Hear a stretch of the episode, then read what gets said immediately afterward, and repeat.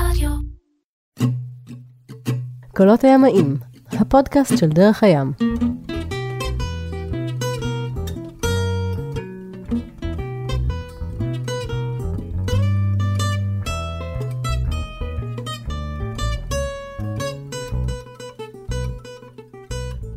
הפודקאסט של דרך הים, קולות הימאים אנחנו קוראים לזה, נמצא איתי דן ברייטל, שכולם פה קוראים לו. מה העניינים? בסדר גמור. יופי.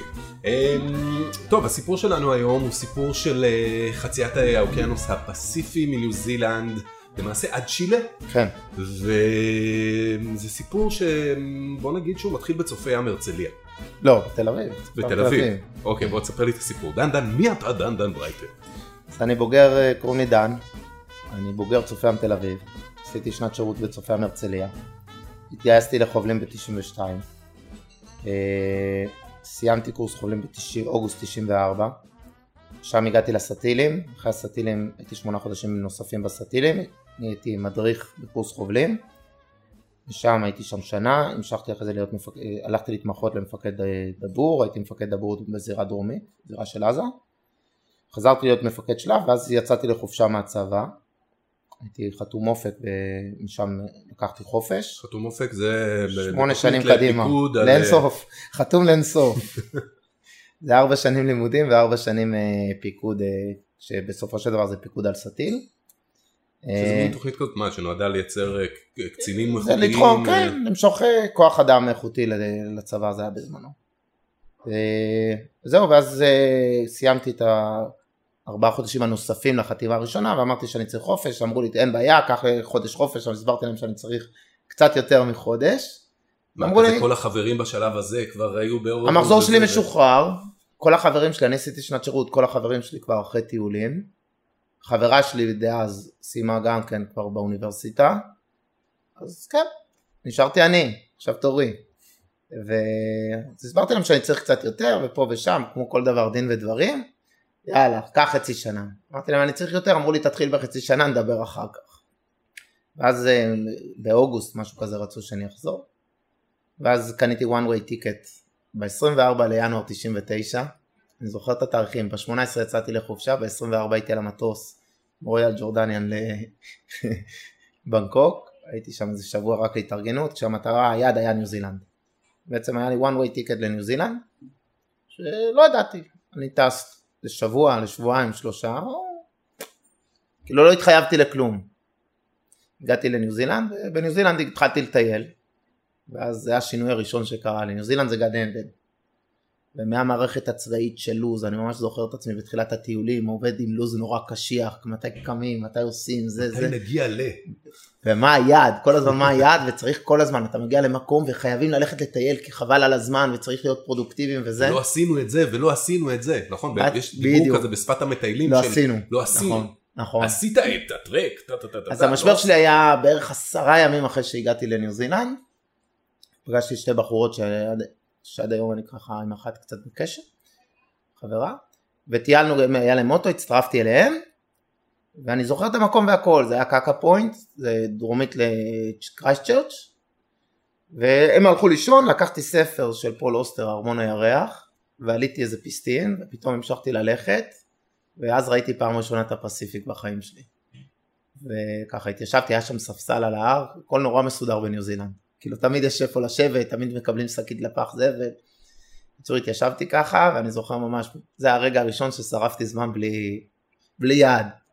ישבתי ככה וחשבתי וזה, חזרתי, וזה היה, אם אני צריך לעלות על נקודת הש... השבר כביכול, של המסלול שכאילו הייתי בו, זה זה. זהו. בוא בוא נתעכב על הנקודה הזו, זו נקודה נשמע- נשמעת לי נקודה מעניינת לאדם צעיר שעד עכשיו היה במסגרות כאלה שהן נוקשות. נוקשות, אדוקות, צפוף כן, כן. שם, מה מה קורה שם שאתה רואה את הים? אני האמת ש... אתה בא ש- מים. אני לא בא מים. הבעיה בצבא שים הוא, הוא לא ים, הוא תווך, הוא אמצעי. הוא אמצעי להשיג את המטרה של הביטחון, כל זה, זה קצת דופק את ההרגשה באלה של הים, ופתאום לא יודע מה, באמת אני לא יודע להסביר, אני לא רוחני בשיט, כאילו אין לי, אין לי שמץ של רוחניות אצלי, לא יודע, נדלקתי ככה, זה גם היה סצנריום, איפה הייתי וכולי, באמת מאותו רגע השתנה כל הטיול שלי. לא הורדתי את השעון מבחינת זמן, הייתי מטייל בניו זילנד, כאילו, טיילתי המון המון לבד, הייתי עוצר באמצע, קורא ספר, ככה בא לי, הייתי, באמת, זה קצת ההודו שלי היה. וזהו, ומאותו זמן השתנה, המשכתי לטייל, הייתי שלושה וחצי, ארבעה חודשים באי הדרומי, עלינו לאי הצפוני, גם שם פגשתי באחד המקומות, פגשתי שני חברים שהם יהיו חברים גם למסע, שזה אדיר רווה ונועם שגיא, שהם חובלים לחזור מעליי, סתם ישב, עשיתי צ'ק אין לאיזה הוסטל, פתאום מישהו בא הביא לי כאפה מאחורה, זה היה נועם, ככה התחברנו והכל התחבר, זה היה מאוד מאוד נעים, עלינו לאי הצפוני לוולינגטון, שם, שם עשינו ליל הסדר עם המון המון ישראלים באיזה מקום שפגשנו, אנשים שפגשנו בדרך, קיצור זה התפתח לכל מיני דברים, הגענו לאוקלנד, באוקלנד השתתפתי באיזה כמה תחרויות, פעמיים עשיתי תחרויות כזה של מועדון שם, של ה club, אוקלנד, מי שלא זוכר, ב-95 הם ניצחו את ה America's Cup, כשב-2000 הם מארחים אותו. כלומר היה ברדק שלם בניו זילנד בנושא של ה America's Cup. עכשיו America's Cup זה הגביע הכי עתיק וכולי, אני לא ארחיב על זה עכשיו, אבל אני בתור ילד זה כאילו היה מין כזה, הגביע האלופות שלי כזה. זה מה שעקבתי, ידעתי את כל הנתונים, את כל הפרטים. איך עקבת אז? מה? מה זה? מגזינים? מה? זה התחיל גם בצופי ים, היו מגזינים ישנים, אז ראיתי את המגזין של סל 83, זה שארצות הברית, דניס קונורד, הפסיד את השיעוט שלו אחרי 132 שנה של ניצחון רצוף של אמריקאים. אז איכשהו התחברתי לזה, לא זוכר אפילו להגיד לך איך, ומפה סתם היה איזה חורף, קראתי ובום. באמת, ככה זה הלך. כאילו היית הבן אדם היחיד בארץ בטח שעקב אחרי המרכז. נראה לי, אני לא יודע, יכול להיות מאוד, יכול להיות מאוד. בטח הנער היחיד בארץ. זה בטוח. וזה נורא, היה לי באמת, הייתי מצייר אותו. לא, היום יש, אתה יודע. היום זה בפנים. דרך אגב, ב-2000 שידרתי את זה עם ערוץ הספורט. מה אתה אומר? כן, ומאז עד 2010. לא משנה, סיפור ארוך. בקיצור, אז אנחנו בניו זילנד, אי צפוני. בדיוק. ואז אה, לפני שטסתי ראיתי בניושנל גיאוגרפיק איזה תוכנית על פיג'י והנטור, ניו קלודניה וכולי וכולי, חיפשתי יאכטה שעולה צפונה, התקופה שעושים את זה זה סוף אפריל, תחילת מאי. ללכת לפעמים. צפונה ואמרנו מזרחה. זה, זה צפון מזרחה, זה ממש, זה המערב של, ה, של הפולונזים, זה, זה באמת מקומות קסומים. המפה רגילה של העולם זה בקצה המערב. בדיוק, בפינה השמאלית למטה שם. אבל זה מקומות כאלה שראיתי את התוכנית אז אמרתי וואי איזה מקום יפה טה טה טה טה וקצת פגשתי אנשים שהיו בפיג'י ואמרו לי אוכלים רק תפוחי אדמה וזה כל היום זה לא משנה. אמרתי יאללה לשם הסתובבתי ואז באחד הפעמים שהסתובבתי ראיתי איזה, איזה מודעה אז לא היה אינטרנט יותר מדי היינו עוצרים באינטרנט קפה פעם ב... לדבר וראיתי שם מישהו שהם מחפשים צוות בשביל לחצות לדרום אמריקה ובגדול לא רציתי להגיע לדרום אמריקה בטיול כי אני יליד ארגנטינה, ואמרתי, זה לא מאתגר אותי. בארגנטינה כבר הייתי. זה טעות, לא, אני יודע את השפה, וזה, זה טעות, לא משנה. שטות אה, של צעירים שחושבים שיודעים יותר מדי. בסוף הגעת. הגעתי גם לשם, הייתי שם חצי שנה בהמשך הטיול. אבל... הרסנו את הסוף של הסיפור. לא, נגיע, בסוף הנה אני חי, זה לא שזה ספוילר כזה גרוע. בקיצור, ואז הגעתי אליהם, פגשתי, ואז הצטרף, אמרתי מצאתי יאכטה, חזרתי זה, היינו באוקלנד, היינו רוב הזמן שיכורים בערבים, סיפרתי להם שאני מחר נוסע לקרי קרי, ל Thousand Island זה נקרא, צפונית לאוקלנד, ואמרו יאללה נבוא איתך, אני, סתם נעשה טיעון, נלך לראות, נעשה את ה-90 מיילס וכולי, לא משנה, באו, בקרי קרי פגשנו שם איזה איש מוזר כזה צרפתי בשם ברנרד עם זוגתו נדין והילדים, עלינו לסירה, דיברנו איתם וכולי וכולי. שני ילדים אמרת לי. שני ילדים, סופיה הייתה אז לדעתי בת שמונה, וסילבן היה בן שש בערך, סדר גודל, אל תפסו אותי. אלו האנשים שאיתם תפליג? כרגע זה מה שפגשתי. פגשת שני אנשים? הם לא היו מתוכננים, גם עדי היה עם חברה שלו שם וכולי וכולי. הלכנו לבדוק, אז אמרו כן אנחנו רוצים להגיע לכיוון דרום אמריקה, פוארטו מונט, בצ'ילי, המטרה שלנו זה להגיע בסוף לאנטארקטיקה, התחלנו, נורא התלהבתי מהסירה, סירה זה פעם ראשונה שראיתי סירת ברזל עגולה שלו עם צ'יינים, כאילו לא עם לוחות מוקצעים, מאוד מאוד איקסים. לא הספינה עצמה הייתה עגולה, הגוף, ההל הוא עגול, ובדרך כלל בזמנו, התחלה של כל הבנייה של ברזל היא לפי לוחות, פשוט מרתחים לוחות, יוצרות זוויות תמיד, כן בדיוק, זה יוצר זוויות מאוד מאוד חדות, זו פעם ראשונה שראיתי סירת ברזל, בהתחלה לא הבנתי מה זה הסירה, היא גם הייתה מאוד גדולה, אין לה באמת ניירות רשמיים, בוא נגיד שבין 26 ל-28 מטר ספינה. מטר. מטר. וואו. סירה מאוד מאוד גדולה. מעל מאוד נאון, קצת דיברנו, קצת שתינו, קפה, קצת זה, דיבר, סיפר, פה שם, סיפרנו על עצמנו. אמרנו, אמרתי לה יאללה אני בא. ואז באוטו גם אה, נועם וגם אה, זה החליטו שגם באים, קבענו איזה תאריך שאנחנו באים לספינה, שילמנו סדר גודל של 3,000 דולר על הדבר הזה, שהמטרה של ה-3,000 דולר זה שיהיה להם כסף להכנה של הספינה, שהם רצו לקנות קייקים, אה, עוד ציוד, אסדות הצלה שאני אספר עוד מעט, קיצור עוד דברים ואוכל, אוכל אוכל אוכל, זה מטורף האוכל שהיה שם. אני... מדובר על מסע ימי... התוכנית הייתה של שלושה וחצי חודשים. שלושה חודשים, שלושה וחצי. מאה איש, היינו סך הכל, היינו בסופו של דבר כשהצטרפנו אז הם לקחו עוד צוות, אני תכף אעבור על הצוות. בטח. אחלה. עכשיו עוד מה שאתה רוצה. אז כמו שאמרתי הייתה המשפחה של, של ברנרד, הוא פולני צרפתייה, היה את דוב שהוא בחור אני צריך להיזכר בתמונות פשוט. הוא בחור, דוב, הוא בחור בן 18 שוויתר על י"ב ניו זילנדי. דוב. אוסטרלי, דוב קראו לו. כמו דוב. כן, כן, כן, כן. דוב. נורא צחקנו על השם שלו. כן, אז דוב הוא בן 18, הוא ויתר על, על, שני, על שנת הסיום שלו בשביל לעשות את המסע הזה. אה, ברנרד, כשהוא בנה את הספינה, הוא בנה את זה בשטח של ההורים שלו. הם התארחו כאילו בשטח. הוא בנה... לבד את הסירה. את הסירה הזאת. של ה-26 מטר. 60 טון מברזל. תכף, גם על זה נדבר. אוקיי, אוקיי. זה מתחיל להיות מסובך. אנחנו נהיה פה הרבה הרבה זמן, אני אוהב את זה דווקא. הקיצר, היה לנו את ג'יימס שהוא אמריקאי, הוא היה בתחילת שנות ה-30 שלו, בכלל כל החבר'ה, אנחנו היינו הכי צעירים אני חושב, כל החבר'ה סוף שנות ה-20, תחילת שנות ה-30, חוץ מדוב שהוא צעיר, הוא בן 17-18. היה אותי, היה את מיכאל, שהוא הולנדי, אה, חמוד, מטורף, מאוד אוהב דייג, גם מסתובב ככה בעולם, הכל טוב ויפה. הוא לימד אותי נגיד שלא שותים לפני 12 בצהריים, ואני מקשיב לו, כי הוא בן אדם שכשקנינו דברים, אז הוא קנה שתי משטחי בירה שהם בעצם 48 פחיות, והוא גמר אותם תוך פחות מ-24 שעות לבד. וואו. אז היה אותו. אז אם הוא אומר שלא שותים לפני 12 בצהריים, אז לא שותים לפני 12, כולל התירוצים הזה שאיפשהו בעולם 12 בצהריים, זה לא, לא עובד עליי. לא עובד. אני לא שותה לפני 12. מה קורה בחצייה שיש, לא. השעון משתנה וזהו? קובעים לא? שעה, קובעים שעון ועובדים לפי שעון. הבנתי. אבל לפי שעון ספינה, לא, לא משנה. אבל אני לא שותה, עד, באמת, עד היום אני לא שותה לפני 12. אה, היה את אולף, שהוא היה קצין, אה, אם אני זוכר נכון, הוא היה קצין נ"מ בצבא המזרח גרמני. הוא היה עם שפם כזה מאוד, עם קוז בסטי כזה, הוא היה מאוד מאוד נוקשה, גרמני למופת. בשנת 99, מאי 99 אנחנו. והיה את אה, רוב, הוא היה ניו זילנדי שהוא השתתף כאילו בכל מיני גרין פיסים כאלה וכל מיני דברים ובא למסע גם בחור כזה שנווד ושלושתנו הישראלים הצטרפו. בדרך דרך אגב הצטרפה אחיינית שלהם ואח של נדין היינו גם תקופה מסוימת 14 איש.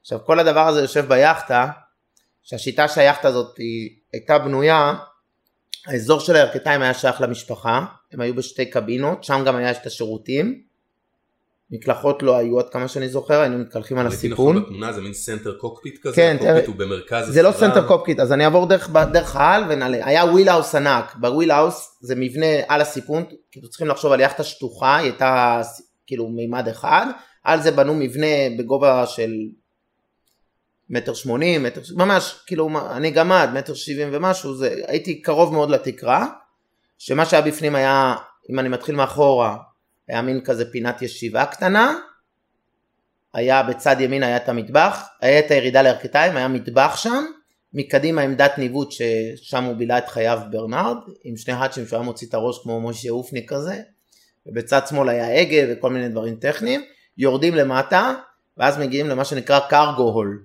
קרגו הול בהפלגה הזאת היו שמונה אנשים, וואו. זה הקרגו שהיה לספינה הזאת, כל אחד קיבל דרגה של בערך 60 סנטים שגיליתי שזה נהדר כי לא נופלים ממנו עם, אה, עם, לי, עם אה, לי קלוף, היה לנו כזה בד בשביל שלא ניפול, שבעצם בחרטום מיכאל, השת, מיכאל השתלט על החרטום, היה לו כזה תא כאילו חצי עם וילון כזה נגיד, חלון כזה שדרכו נכנסים, אבל הוא היה הכי דולף בעולם, הוא אכל אותה.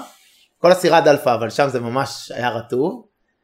היינו לאורך הצדדים, היו מיטות דרגשים כאלה, שבפינה הימנית היה פינה ימנית היה פינת אוכל, שזה המיטות שלנו ופינת אוכל, כאילו אפשר היה לעלות ולהוריד שם.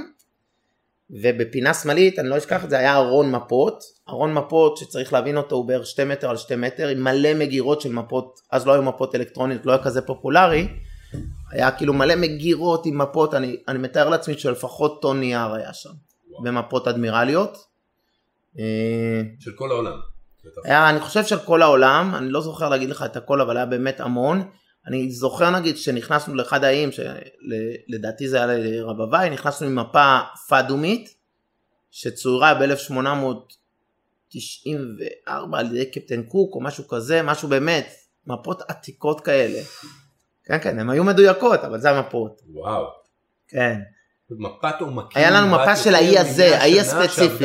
כן, כן, והיא ספציפית של האי הזה, כאילו כל הגיליון של המפה האדמירלית היה האי. כי צריך להיכנס דרך הטול וכל מיני כזה, זה באמת מסובך. לא משנה. ואז זה, באמצע הוא בנה במה כזאתי, קצת קדימה במה, שהיא הייתה האוכל. דיברתי איתכם על האוכל, אז את האוכל קונים בניו זילנד. ניו זילנד באופן כללי היא מדינה מוזרה, לפחות הייתה פעם מדינה נורא מוזרה, אני לא יודע היום. אני מפחד לחזור לשם, לא רוצה להרוס אותה. אחרי שטיילתי שם חצי שנה.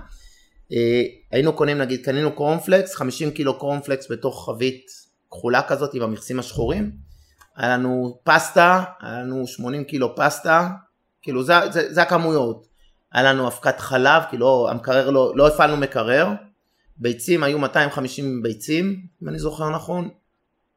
משהו כזה, מספרים עצומים. הביצים לדוגמה ישבו בתוך הבילג' מבוזלנות והזללנו בשביל לאטום את הקליפה והיינו צריכים כל שבוע היינו הופכים אותם כדי שהצהוב לא ישקע. כאילו היה ממש מדיניות לדבר הזה. כל האספקה קשה, שני ארגזים של נודלס ועוגיות, שגם זה סיפור מעניין בדרך. בקיצור, אספקה, מי שהפליג הפלגה ארוכה יודע איך מתארגנים, אז ככה מתארגנים ל-12 איש כפול 100 יום. וואו. כאילו לא קנינו אספקה קשה בדרך, כלום. כן בדרך חשפנו כל מיני דברים שגם אני אספר לך. היה כל מיני סיפורים מעניינים. וזהו אז אני חוזר עוד פעם אז ככה אמרנו יאללה עולים עלינו על היאכטה הפלגנו מקרי קרי שזה צפונית לאוקלנד מקום שנקרא Thousand Islands כי זה מלא איים וזה ירדנו לאוקלנד בתחילת מאי יש פרק של אה, סמי חן, כאן בפודקאסט הזה, שהוא אוקיי. מספר על הפלגה שם. ב Thousand Island נכון. זה מקום מקסים. אני לא יכול להגיד לך שממש הסתובבנו בו יותר מדי כי די טקטקנו אותו. וירדנו לאוקלנד, לאוקלנד ירדנו להתארגן. שם אספנו מאיזה חבר שלו שתי, שתי רפסודות הצלה. והחגורות הצלה שלנו לדוגמה זה חגורות שהוא גנב ממטוסים. כל אחד היה לו חגורת הצלה אישית, מהחגורות שיש מתחת למושב. כל אחד קיבל חגורה כזאת. מאוד מרגיע. כן, אבל אז הייתי צעיר, לא ידעתי מה טוב ומה לא, אז זה, סיפרת לי מוקדם יותר, ואני חושב שלא הקלטנו את זה עדיין, זו סירה שהוא בנה בעצמו. אה נכון לא עברנו על זה שיט. בקיצור הסיפור איך הוא בנה את הסירה אני עושה בלאגן שלם אבל לא משנה. הכל בסדר, זה טוב. איך הוא בנה את הסירה את הסירה הוא בנה זאת הסירה השלישית ברנרד כשעוד היה את הגוש הקומוניסטי לפני שהוא נפל הוא היה מנהל טכנולוגיסטי באחד המכרות אה, פחם במרכז אה, פולין והוא היה אחראי על הסעות או לא זוכר בדיוק מה. הוא היה מארגן לאנשים אוטובוסים, בתמורה לזה הוא היה מקבל לוחות ברזל, כאילו זה המסחרה שהייתה שם כל הזמן, עוסק זה, קומבינות זה, מתקן פה, נותן חלקים, חלפים, אסף ברזל, בנה את הסירה הראשונה שלו, את הסירה, בלי לדעת כלום על שייט. הוא בנה את הסירה, העמיסו אותה אלף קילומטר מה, מהים הם אה, בנו אותה, הוא בנו אותה, הוא בנה אותה, בן אדם שחי אלף קילומטר מהים, ולא הפליג בחיים לפני זה. עובד במכרה, לא הפליג מעולם ובונה לא. סירה. כן, בדיוק. צריך שם, זה הבן אדם. תשוקה מאוד גדולה. זה הבן אדם. המטרה שלו הייתה לצאת, הוא רצה לצאת מפולין. ואז הוא בנה אותה, העמיסו אותה על רכבת, עכשיו לדוגמה בדרך הייתה תחנת רכבת עם פיקוח כזה שבלט החוצה. אז הם ניסרו את הבטון כי זה לא נתן להם לעבור, הם חרגו ברוחב, אז הם ניסרו את הבטון ועד היום יש שם כאילו תחנה כזאת שבאלכסון, הפינה, צלק- צלקת. בדיוק. עכשיו כל הדברים שאני מספר הם כאילו נשמעים הלאה סיפור מעניין, עוד, עוד סיפור, עוד סיפור ימאים כזה שמתפתח. כל מה שאני מספר ראיתי תמונות, כלומר ישבנו על האלבומים, כשהוא סיפר לנו את הדבר הזה, אני לא מקור ראשון, אבל כאילו, ראיתי תמונות, כלומר אני ראיתי את התחנה הזאת מנוסרת, האם באמת הוא ניסר אותה בשבילו או לא, אני לא יודע, אבל האמינות שלו בסיפורים לאורך כל התקופה שהיינו איתו הייתה מוחלטת, כלומר כל דבר שהוא סיפר קרה.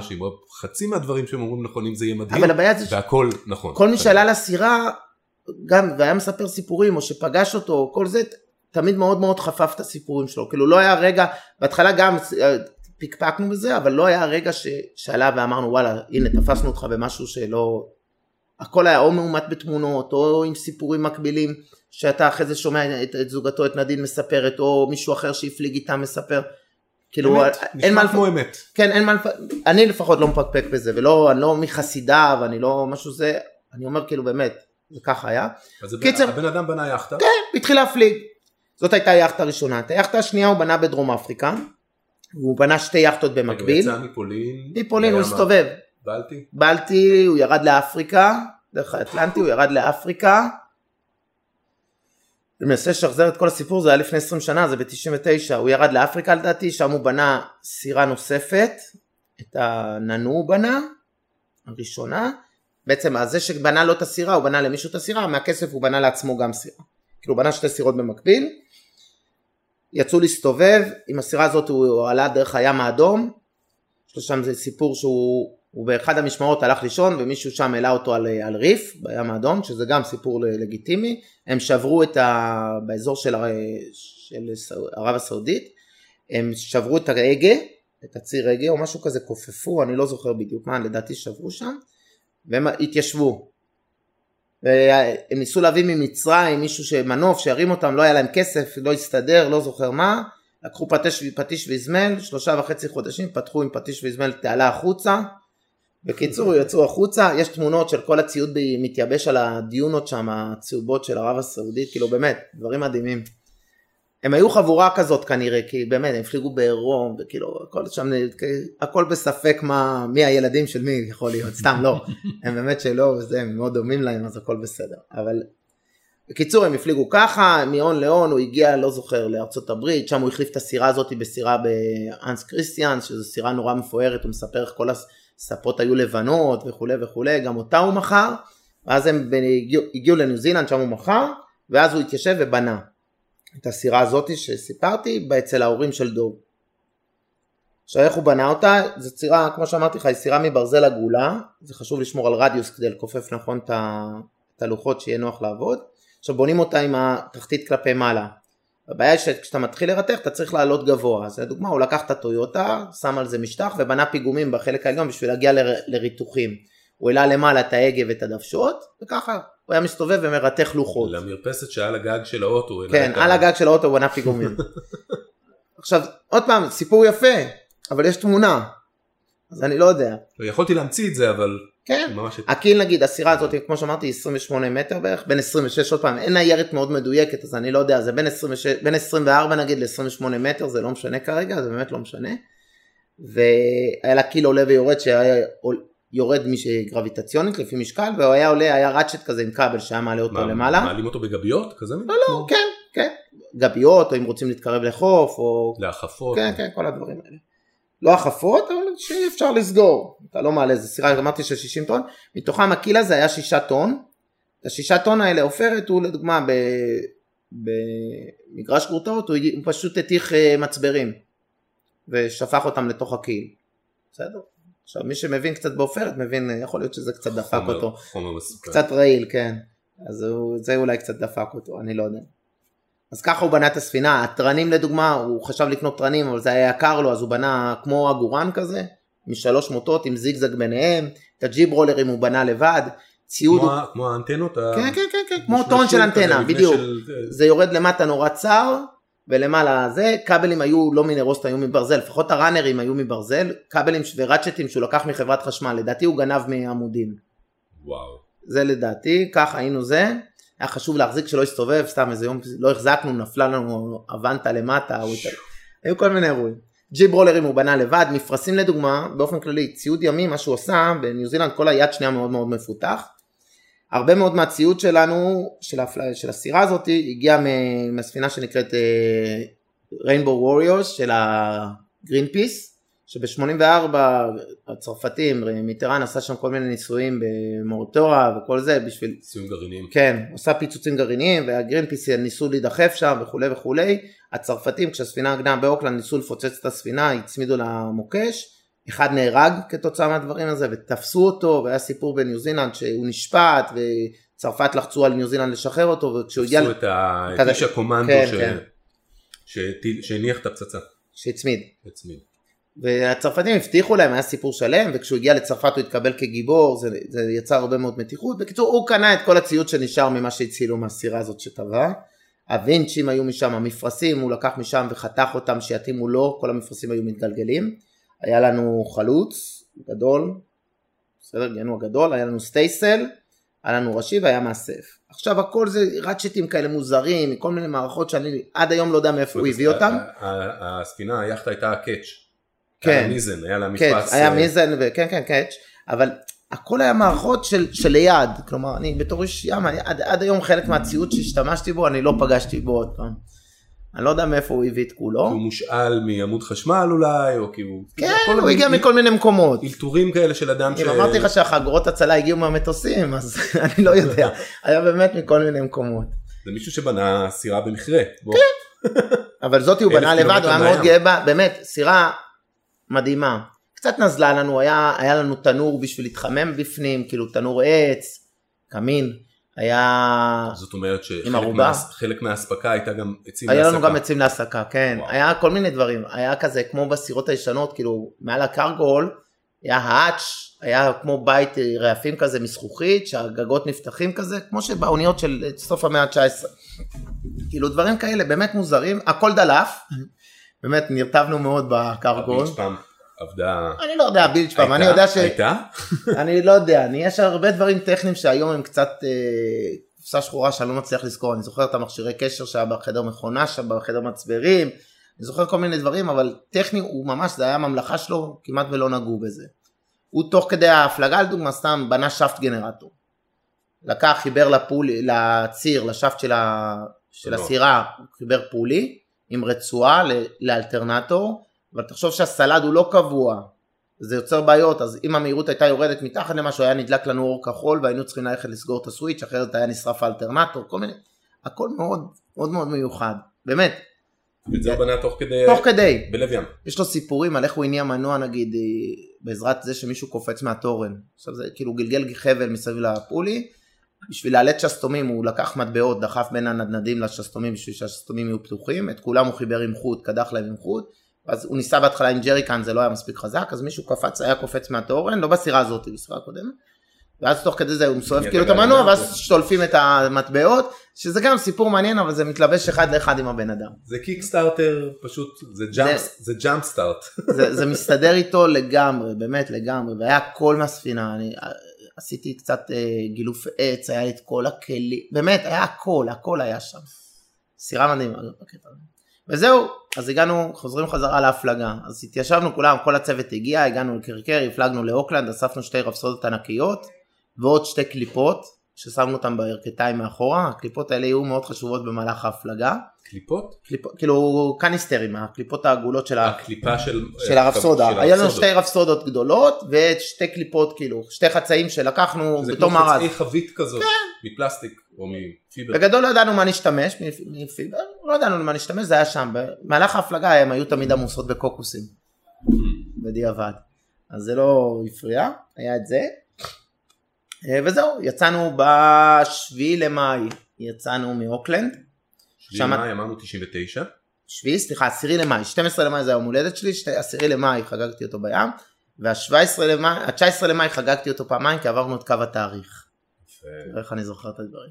בקיצור, ואז יצאנו מאוקלנד, המטרה שלנו היה לה- להגיע לררטונגה, שזה זה אי שנקרא רפה או ררטונגה, היו שני איים נורא קטנים ככה שאין בהם כלום.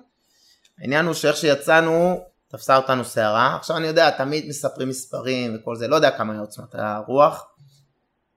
הרוח הייתה מעל 50 קשר בטוח, מעל 50, 60 קשר, באמת.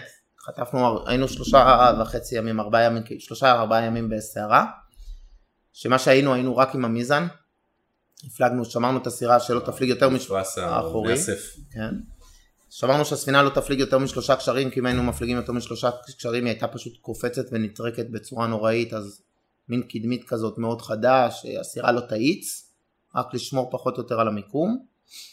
אה, נורא, קור אימים, אה, אנחנו מחזיקים הגה מבחוץ, לא החזקנו הגה אוטומטי. הגלים, אני סתם אזרוק מספר, כאילו כי זה מספר, מה זה אומר? זה לא אומר כלום, היו להערכתי מעל 8 מטר. עכשיו, מה שמאוד מאוד זכור לי זה שהפסגה שלהם הייתה בצבע טורקיז מאוד מאוד בוהק, כאילו הכרבולות היו מאוד מאוד בוהקים, היינו מחזיקים משמרת, ופעם בכמה היית חוטף גל, כאילו נופל עליך גל, אתה מבין, 24 מטר היינו באזור האחורי של הירכתיים, שם החזקנו הגה, ואני זוכר פשוט כואב, אני זוכר את המסת מים הזאת נופלת עליך, דבר ראשון אתה מקלל את כל מי שקיים בעולם, זה שעכשיו אתה רטוב. תכף אני אגיד לך למה אני צוחק. אה, ופשוט, באמת, זה מסה, קשה לי להסביר, זה, זה לא דלי, בסדר? זה, זה, חו... זה גם לא חבית.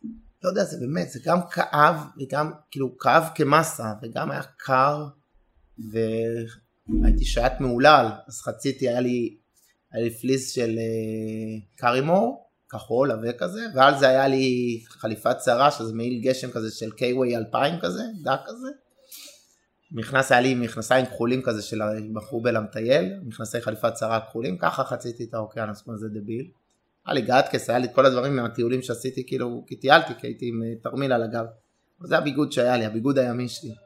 ככה היינו ארבעה ימים, הכיתי את הנשמה, היינו קמים למשמרות, זה לוקח לך נצח להתלבש, ואתה, באמת, אני זוכר ארבעה ימים. במילא לא רוצה לצאת. אני לא זוכר אור יום, אתה יודע, אני מנסה לזכור אור יום בארבעה ימים האלה, אני לא זוכר אור יום, אני זוכר כל הזמן חשוך לי, רטוב לי, קר לי, אתה גומר את המשמרת, היינו ארבע שעות במשמרת, היינו ארבעה אנשים במשמרת, ואני זוכר את עצמי עולה למשמרת, לוקח לנו המון זמן להתארגן, כל הספינה נטרקת, והכל רטוב, ונוזל מכל חור, זוכר את עצמי מתלבש, יושב ככה, מגיע התור שלי להחזיק הגה, מחזיק הגה, חוזר חזרה מאחורי הווילהאוס, מתיישב שם על הספסל, מחכה שזה יעבור, ככה, ככה ארבעה ימים, ואז פתאום זה הפסיק. התחושה שיש אחרי שסערה כזאת עוברת, היא קודם כל שאתה מלך העולם, אתה מלא מעצמך ששרדת.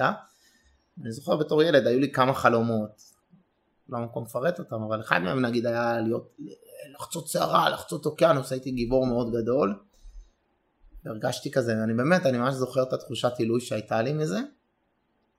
וזהו, ומאותו רגע בעצם התחילה הפלגה, כמו שהכרנו אותה.